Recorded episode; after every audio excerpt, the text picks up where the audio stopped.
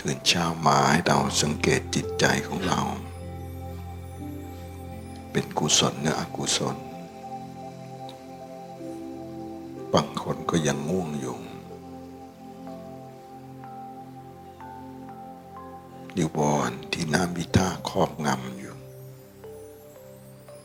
มีสติตลอดเวลา มีความรู้ตื่น มื่อเรารู้ตื่นนะบางครั้งเราก็จะสังเกตเห็นกุศลและอกุศลของจิตยามมีกุศลเราก็สบาย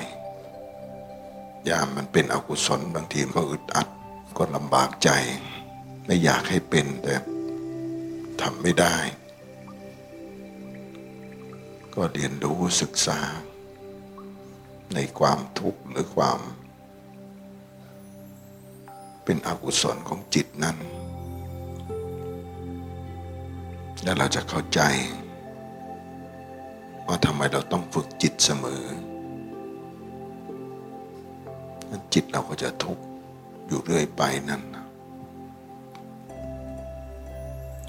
อย่างคนที่หลับเนี่ยขั้นแรกก็ไม่ผ่านแล้วนะ ผู้รู้ไม่มี ผู้ตื่นก็ไม่มา มีแต่ผู้หลับตลอดเวลา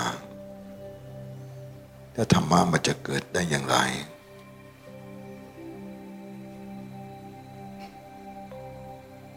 เหตุในการบรรลุธรรมไม่มีขณะที่หลับนะ มีแต่ขณะที่ตื่นนะตื่นรู้ ถ้าได้มาฝึกไปเรื่อยๆ ทั้งกุศลและอกุศล เราเริ่มยอมรับได้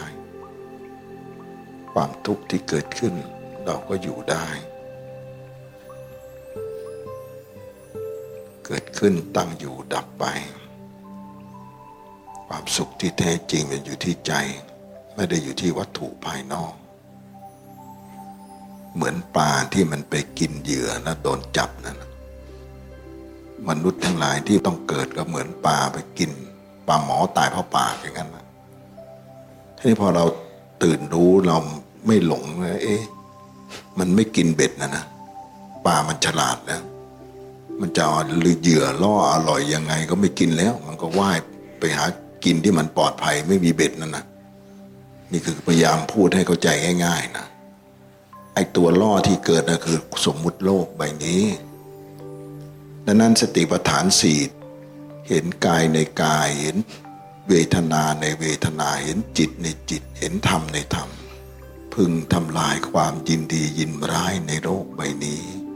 ทำลายยินดียินร้ายนั่นคือตัวหลงสมมุติ สมมุติให้ดีชอบสมมุติให้เกียรติสมมุติให้ชังยินดียินร้ายนั้นเราไม่มีอารมณ์เหล่านี้เพราะใจมันไม่แสวงหาปลามันไม่กินเบ็ดแล้ว